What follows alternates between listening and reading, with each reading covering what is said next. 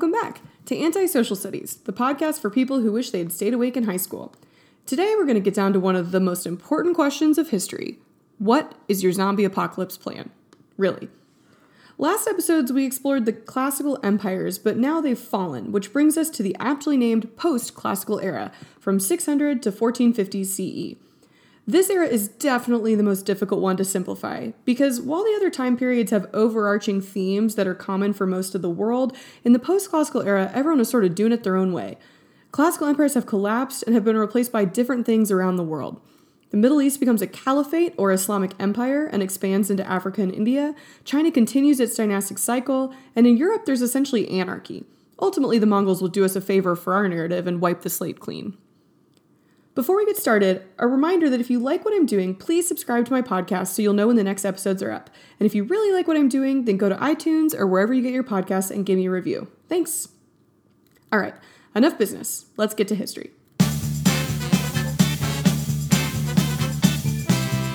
Today we're going back to the post-classical era in the West, or as I like to call it, that time Europe lost its mind. We'll look at how people reacted to the barbarian invasions, who reunified Western Europe, and how they dug their way out of the dirt hole they jumped into when Rome fell. This is Antisocial Studies. I'm Emily Blankler. Settle in and let's go back in time.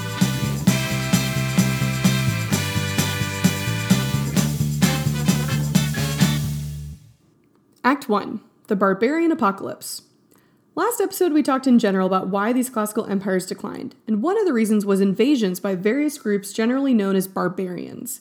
The word barbarian comes from the Greek barbaros, which just means foreigner, so this term is entirely subjective. For example, in the Roman Empire, it was considered barbaric to wear pants. Real men wore togas. That is, until they conquered England, felt a cold draft, and thought, oh, I get it now, let's switch to pants.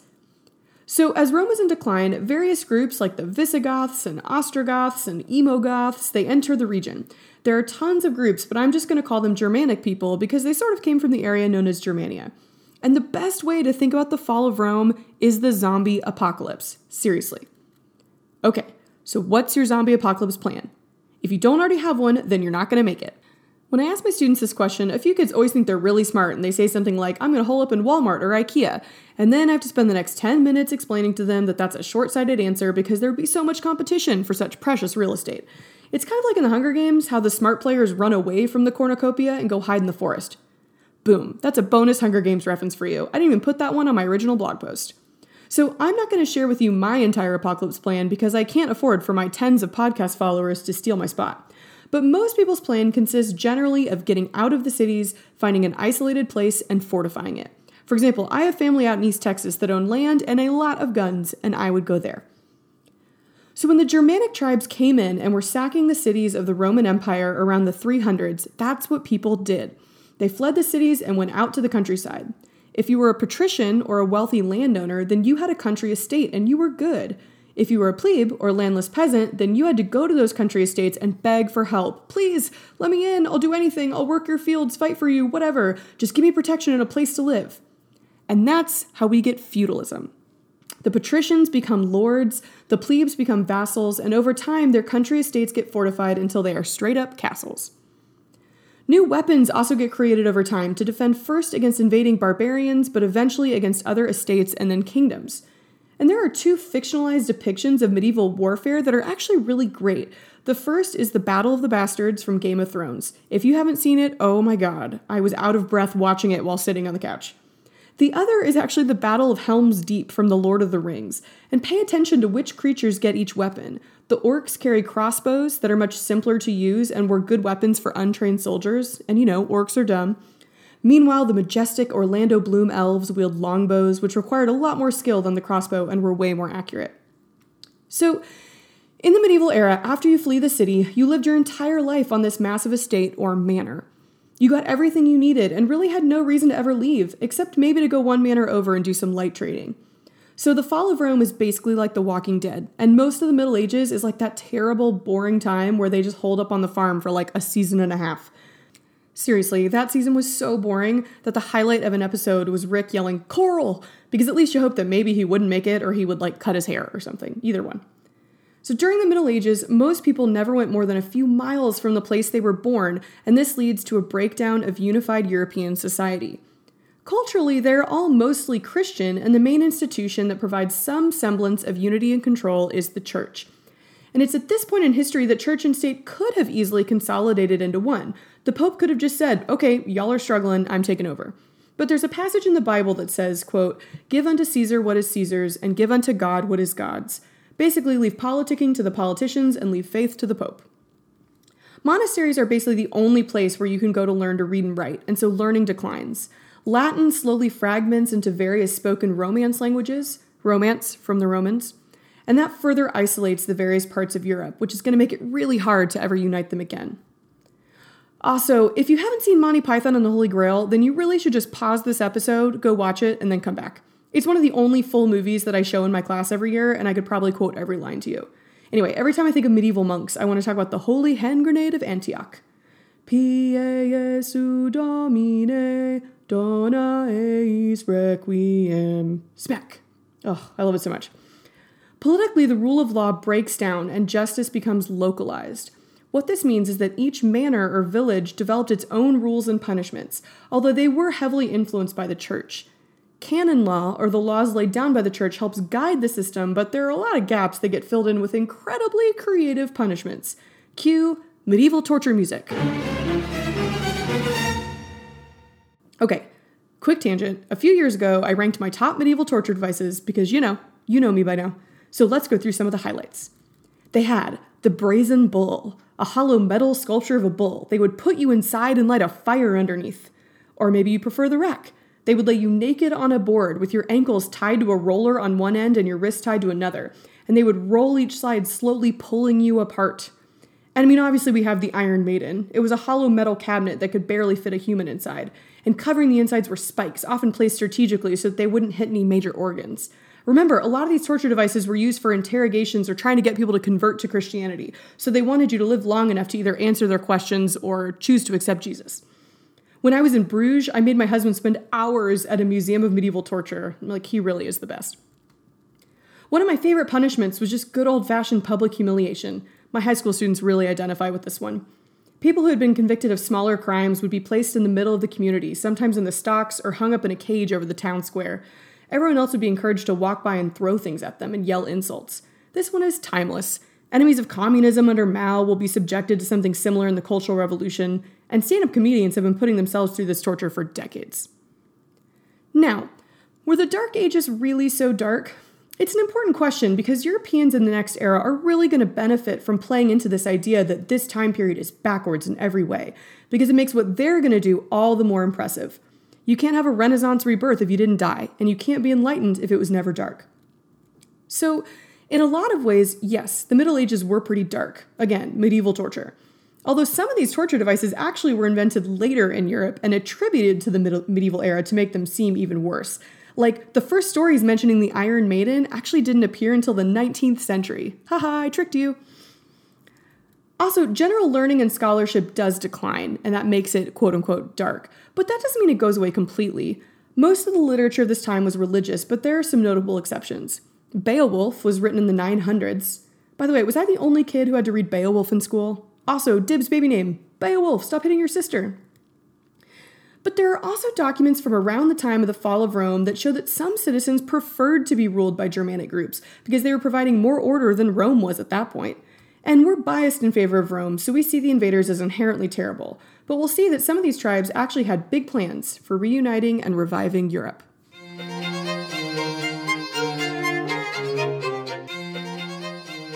Act 2. Thanks, Franks.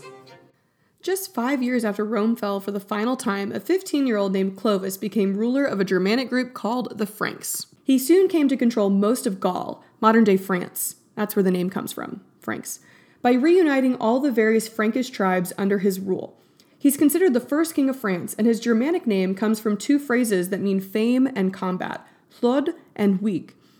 This gets changed eventually into Louis and will be the name of a ton of kings in French history, some of which got to keep their heads. The biggest thing that Clovis does is convert to Christianity, mostly at the urging of his wife. She becomes a saint, Clotilde, because of this. When he converts, a ton of the Franks also convert, creating a massive united Christian kingdom in northwestern Europe, and they're going to expand under a few other notable leaders. Fast forward 200 years, and there's a guy in charge named Charles Martel. He is famous for two huge things. One, he leads his military into Spain and defeats the advancing Muslim army at the Battle of Tours. We'll talk about it more next episode, but Islam was on the rise and was spreading across North Africa and up into southern Spain. They're called the Moors from the European perspective. It's generally thought that without the Frankish kingdom and Charles Martel to stop their advance, the Muslims very easily could have swept through Europe, taking advantage of the decentralization and weak unity. So without Charles Martel, we could all be speaking Arabic today. The second thing he's famous for is having an important grandson. His son is hilariously named Pepin the Short, but let's just skip past him and get to another the Great in history Charles the Great, or Charlemagne. Charlemagne has been nicknamed the father of Europe. And this is meant somewhat literally. If you are a white person and you go to Ancestry.com, you can probably trace some part of your lineage back to Charlemagne. Really. He had 18 kids. 18. We don't need to get into the exponential after effects of procreation, but just trust me, if you have European heritage, congratulations, you're related to Charlemagne. Metaphorically, he was the father of Europe because he reunited most of Europe into an empire for the first time since the Romans, and the descendants of Charlemagne and his empire are going to become the royalty of most of the European kingdoms. Charlemagne's rule sees a flowering of cultural and intellectual activity that helps Europe come out of its so called Dark Ages. Latin is dying even amongst the clergy, so he forces all church officials to relearn proper Latin, helping preserve a lot of ancient scholarly traditions. And this brings me to a big turning point in the Middle Ages. In the year 800, Charlemagne was crowned Holy Roman Emperor by the Pope. This is a crucial moment in which we have the leader of the church crowning a Germanic person as the new Roman emperor. This is mostly symbolic, but it marks the end of the Dark Ages and the reunification of Europe, even though Charlemagne's empire will fall apart after his death. But this event also upsets the people who had been holding down the Roman Empire for the last 300 years. Oh, yeah, did I not mention that? Yeah, only half the Roman Empire fell.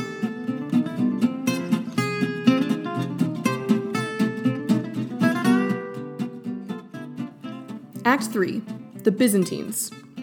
Meanwhile, in the part of the Roman Empire that survived, so let's rewind a little bit. Before Rome fell, it was in decline. And during this period of decline, a few emperors did some things to try to prevent a complete collapse, and it worked halfway. First, a guy named Diocletian saw how big and unwieldy the empire had become, and so he divided the empire into two halves. He would rule the empire in the east from an ancient city called Byzantium in modern day Turkey, and another guy would rule the western half from Rome. And so at this point, there are two Roman emperors, and this helped stave off crisis for a little while longer. Just a few decades later, a guy named Constantine became emperor, and he rebuilt and fortified the eastern city of Byzantium, and he took a page out of Alexander's book and named it Constantinople. So when Rome fell, this city and the eastern half of the empire that it controlled did not fall.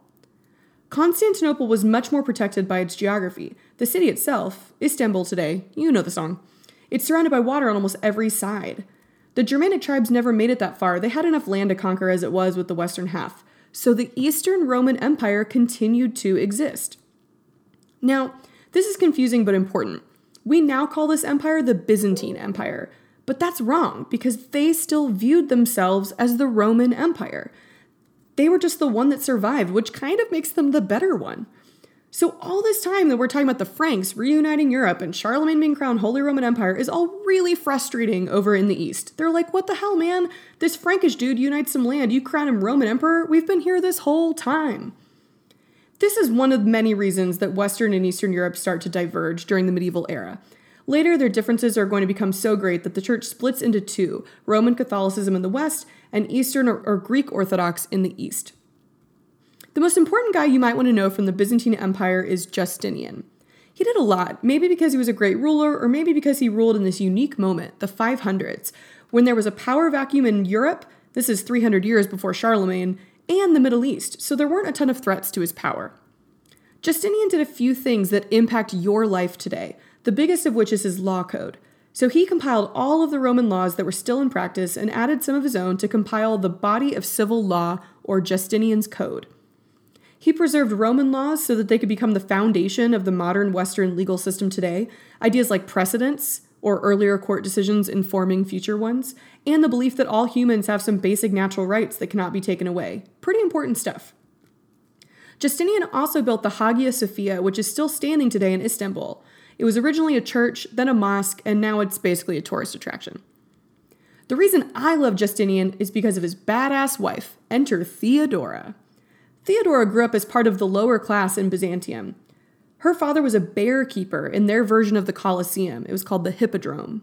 She became an actress when she was young, which in this society probably meant that she was also a prostitute. By the time Justinian met her, she had given up that career and joined a religious group. And all reports tell us that she was incredibly bright, and Justinian falls in love and wants to marry her. Their union was such a big deal that they actually had to pass new legislation allowing actresses and high ranking politicians to get married. And she basically ruled alongside Justinian and passed laws outlawing sex trafficking and protecting basic women's rights. Go Theodora! At one point, Justinian was facing revolts in Constantinople. There were two rival street gangs that had started as fan groups for the sport and spectacle in the Hippodrome, but they'd grown into political parties. It would be like if Real Madrid and FC Barcelona got into politics.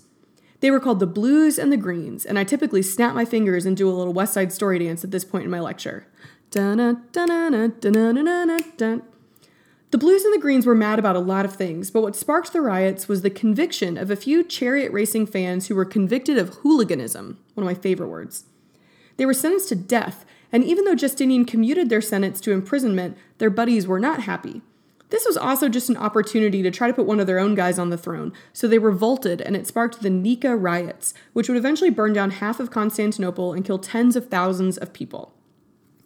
The story goes that Justinian was ready to flee the city and assemble his army somewhere else. All of his male advisors were ready to board ships when Theodora showed up to give them a passive aggressive lecture only a wife could give.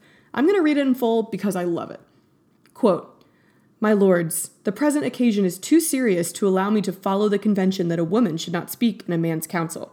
Those whose interests are threatened by extreme danger should think only of the wisest course of action, not of conventions.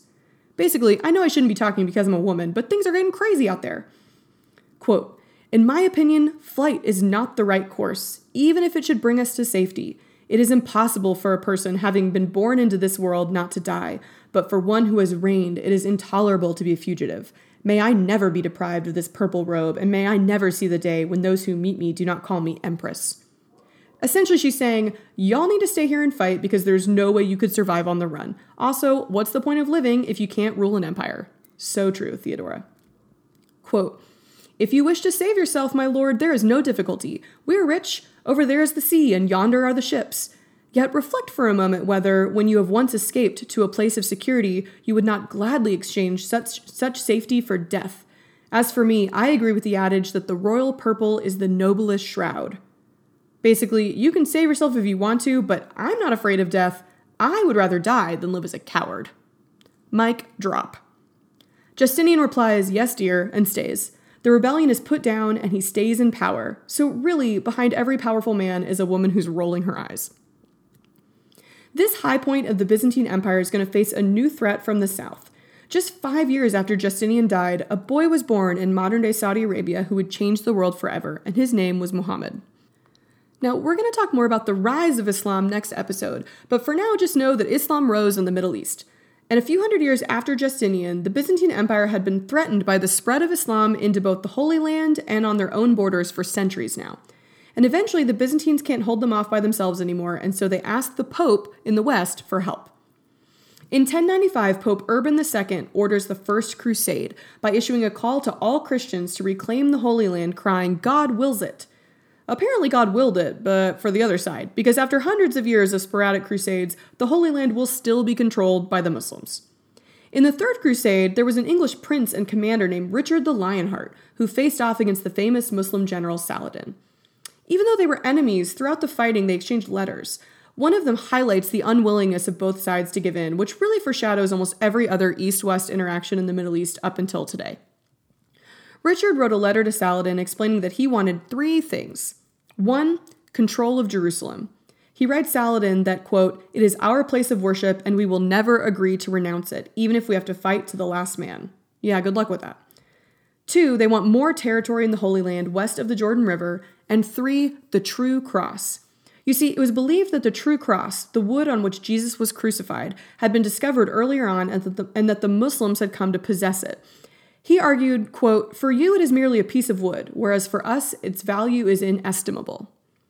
Saladin responded with his own letter, in which he countered that Jerusalem is holy to Muslims too, and that the true cross is too useful as a bargaining chip to be given away. But the part of the letter that highlights the crux of the issue is about the land in general. Saladin writes, quote, As for the land, it was ours to begin with, and you invaded it.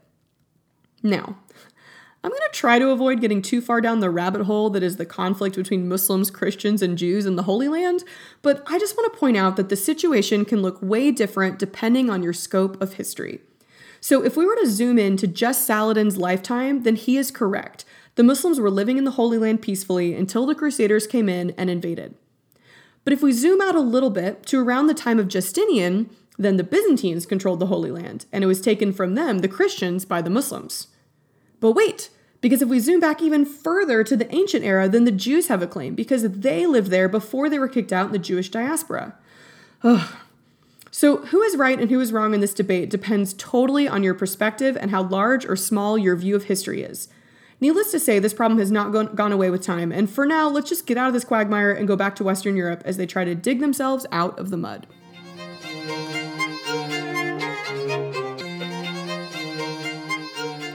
Act 4 Europe started from the bottom, now it's here. So, Europe started out with weak or non existent kings, but by the end of this time period, we're going to be at the height of absolute monarchy.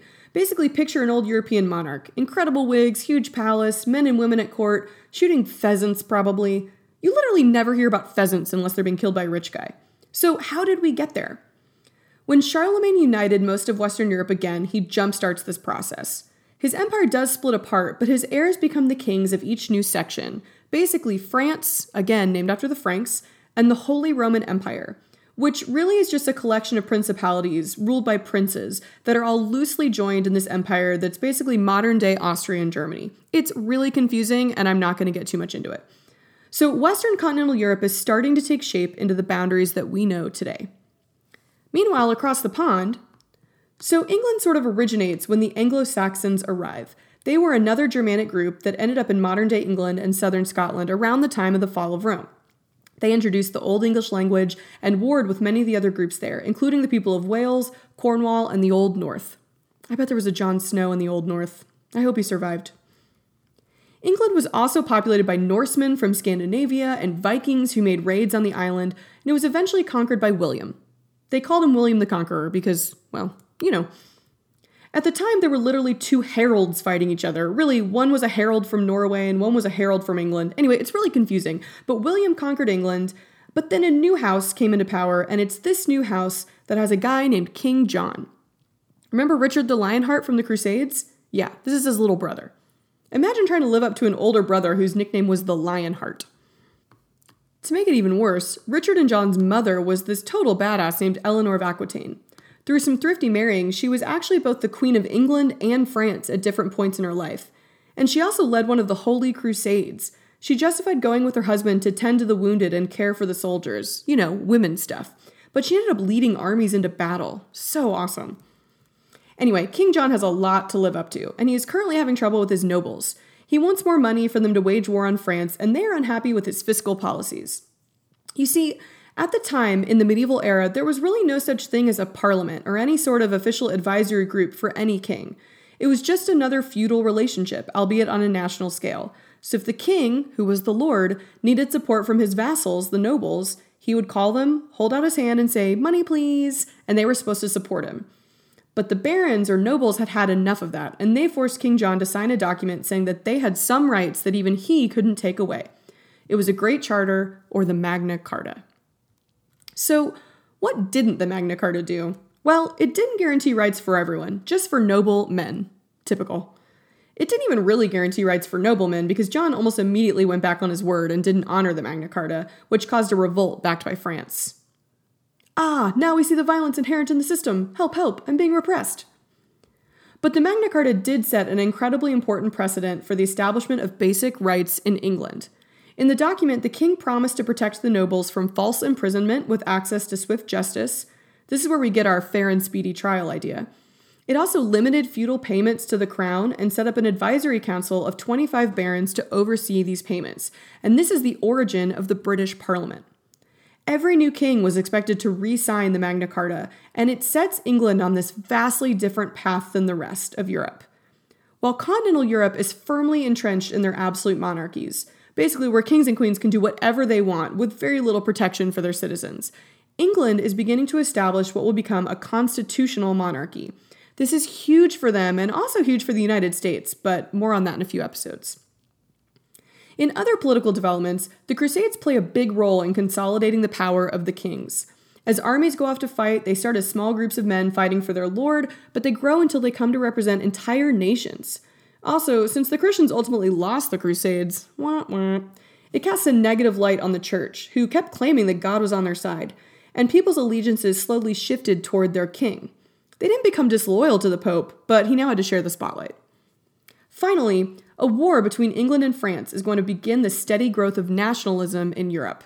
It lasts for around 100 years, and it's called, well, you know, the Hundred Years' War. It actually lasted 116 years, but that doesn't sound as catchy. Honestly, it's not that important why this war started. It was a debate over the succession of the French throne, or how it ended. France wins. What is important is that it is considered the beginning of what historians call national consciousness. Up until this point, boundaries shifted regularly, with England often claiming land on the continent and vice versa. But this war solidified national boundaries between England and France and the rivalry between the two nations. Whereas before, if you lived in the countryside, you would have identified as John, a Christian peasant from some countryside. After the Hundred Years' War, you would consider yourself John, a Christian Englishman, and you hated the French. So, Monty Python and the Holy Grail had to have been set after the Hundred Years' War, or else the silly rivalry with the French guy on top of the castle wouldn't have made much sense. I am French. Why do you think I have this outrageous accent? Also, side note, when he insults the king by saying your mother was a hamster and your father smelt of elderberry, what he's saying is that his mom got around because hamsters procreate very efficiently, and that his dad was a drunk because a common wine was made from elderberries. Hashtag medieval burn. Also, the Hundred Years' War is the War of Joan of Arc. When Joan of Arc was 13, she started hearing voices, Believing them to be messages from God, she believed that she had been sent a mission to free France from the invading English, who had taken over the throne, and to install the French prince or Dauphin, Charles, as the rightful king. She took a vow of chastity. Her father tried to force her to marry at 16, but she convinced the court not to allow it, and she dedicated herself to this mission. She chopped her hair off, dressed in men's clothes, and rode off to meet with Charles. Pretty gutsy for a teenage girl, but then again, as a high school teacher, I can definitively say that teenage girls are terrifying. Charles allowed her to join his fight, probably because it was a good PR move to have a young girl who claimed to be speaking directly with God. I imagine he didn't expect her to do any real fighting, but just to inspire the troops. Instead, Joan of Arc took command and drove the English back at the Battle of Orleans. The old Orleans, not the New Orleans. That would be weird. Her reputation grew, and she insisted that Charles should continue pushing to retake Paris, but others in the court started to worry that she was becoming too influential. She was eventually taken prisoner by the English during a battle and put on trial. Joan of Arc had to answer to 70 different crimes, including witchcraft, heresy, and dressing like a man, because apparently those were all equally bad. Charles did not defend her, but after a year in prison, she relented and signed a confession, but just days later, she wore men's clothes again and it got her burned at the stake at the age of 19. The Middle Ages were crazy, man. Culturally, the high or late Middle Ages saw the growth of non religious literature. Poetry and songs of courtly love were all the rage, especially from knights and soldiers who had gone off to fight in the Crusades. A lot of them say things like, I hope I can stay faithful to you because I really love you. Yeah, you know what you could do to prove you love me? Just drop the hope and stay faithful. Am I right, ladies? Every year when we talk about chivalry in my high school class, I show them the clip from 10 Things I Hate About You where Heath Ledger serenades Kat with some Frankie Valli. And every year I get sadder because less and less kids know who Heath Ledger is. Time is cruel. There were also some female writers who challenged medieval society and its view of women as an object of affection to be won. Christine de Pizan is the most famous. Her book, The City of Women, profiled a bunch of notable women of the day, and it's considered one of the first feminist texts. So, just as politics and culture are growing, so is the economy. Towns begin forming trading alliances, which eventually get consolidated under kingdoms, and two seemingly unrelated events really do a lot to jumpstart the economy. First, the Crusades. So, think about this most men in the Middle Ages had never left the village where they were born. Then, all of a sudden, they march off, get on a ship, and end up in the Byzantine Empire, the Holy Land. That must have been so insane and hard to process. But once they did, they looked around and were like, whoa, everyone else has way nicer stuff than us. Also, a lot of these guys don't go home. Some become merchants, staying behind in the port cities where they got off the ship after returning from the Crusades. Because why go home to your little manor once you've seen the world? Most of these new trading cities that grow up are in Italy, which was geographically positioned perfectly to send soldiers off across the Mediterranean to fight in the Middle East. Italian city states rise and powerful families of merchants gain influence. We'll come back to them later. They're the people who are going to hire guys like Leonardo and Michelangelo. Note, the Crusades also sparked learning, knowledge, and curiosity about the outside world again. When the Roman Empire collapsed, it was the Byzantines and eventually the Islamic empires that preserved Greco Roman knowledge. As the Crusaders travel through the Holy Land, they are not just exposed to new people, but old ideas about philosophy, math, science, and art. The Crusades opened back up the eyes of Europeans to the outside world. However, this new exchange of goods and people also brings disease. Cue the Black Death. In the mid 1300s, right around the time the Mongols are sweeping across Asia, not a coincidence, we'll talk about that next episode, the bubonic plague destroys Europe. Some estimates are as high as a third of all people dying of the plague. So that scene where the guy is yelling at everyone to bring out your dead is probably not that far off. According to legend, the children's song Ring Around the Rosie was written during one of the plagues, and it alludes to the fact that people would fill their pockets with flowers to ward off the smell of the dead. Ring around the rosy, pocket full of posies, ashes, ashes, we all fall down. It's the darkest children's song of all time. So every horror movie that has a small child singing that song just got infinitely more terrifying. The Black Death has a lot of obvious negative impacts, and it also produces some incredible skeleton art that I've posted on my blog. But it also has this weird, unintentional positive effect on peasants, the ones who survived, obviously. Before the Black Death, peasants were not worth much. But now, after so many have died, they become incredibly valuable resources. If you were a lord on a manor, you might have lost one fourth to a third of your workforce. At the same time, jobs in the nearby town are opening up, and your peasants are looking to leave for better opportunities. Now that peasants have more options, a lot of them choose to escape to the growing towns and take up jobs as apprentices to craftsmen or traders. And this does two things. It helps break down the manorial system into a more modern economy, and it fuels the rise of trade and production in Europe. This is another reason why Monty Python has to be set in the late Middle Ages. Coconuts originated in the Pacific, which was linked into the Indian Ocean trade, but Western Europe didn't become part of this global trade network until after the Crusades, and so it's very unlikely that they would have had access to coconuts before around 1200, even if they were carried by an African swallow. So, Europe is on the rise, Kings are becoming powerful again, and the economy is growing. People have had their eyes open to the wider world thanks to the Crusades, and they're looking outward. And it's at this point in the early 1300s that they're also hearing rumors of an incredibly rich king from Africa who's been spreading his wealth all across the continent on his way to Mecca. But more on that next week. So Europe fell apart, but it's slowly putting itself together. But what was going on in the East? Islam is on the rise and filling the power vacuum left behind from the collapse of classical empires. China is going to hide away and invent everything, and Africa will develop into an important trading hub. But the real story is going to be a group of nomadic barbarians who ravage Eurasia and leave the seeds of modern civilization in their wake. To be continued.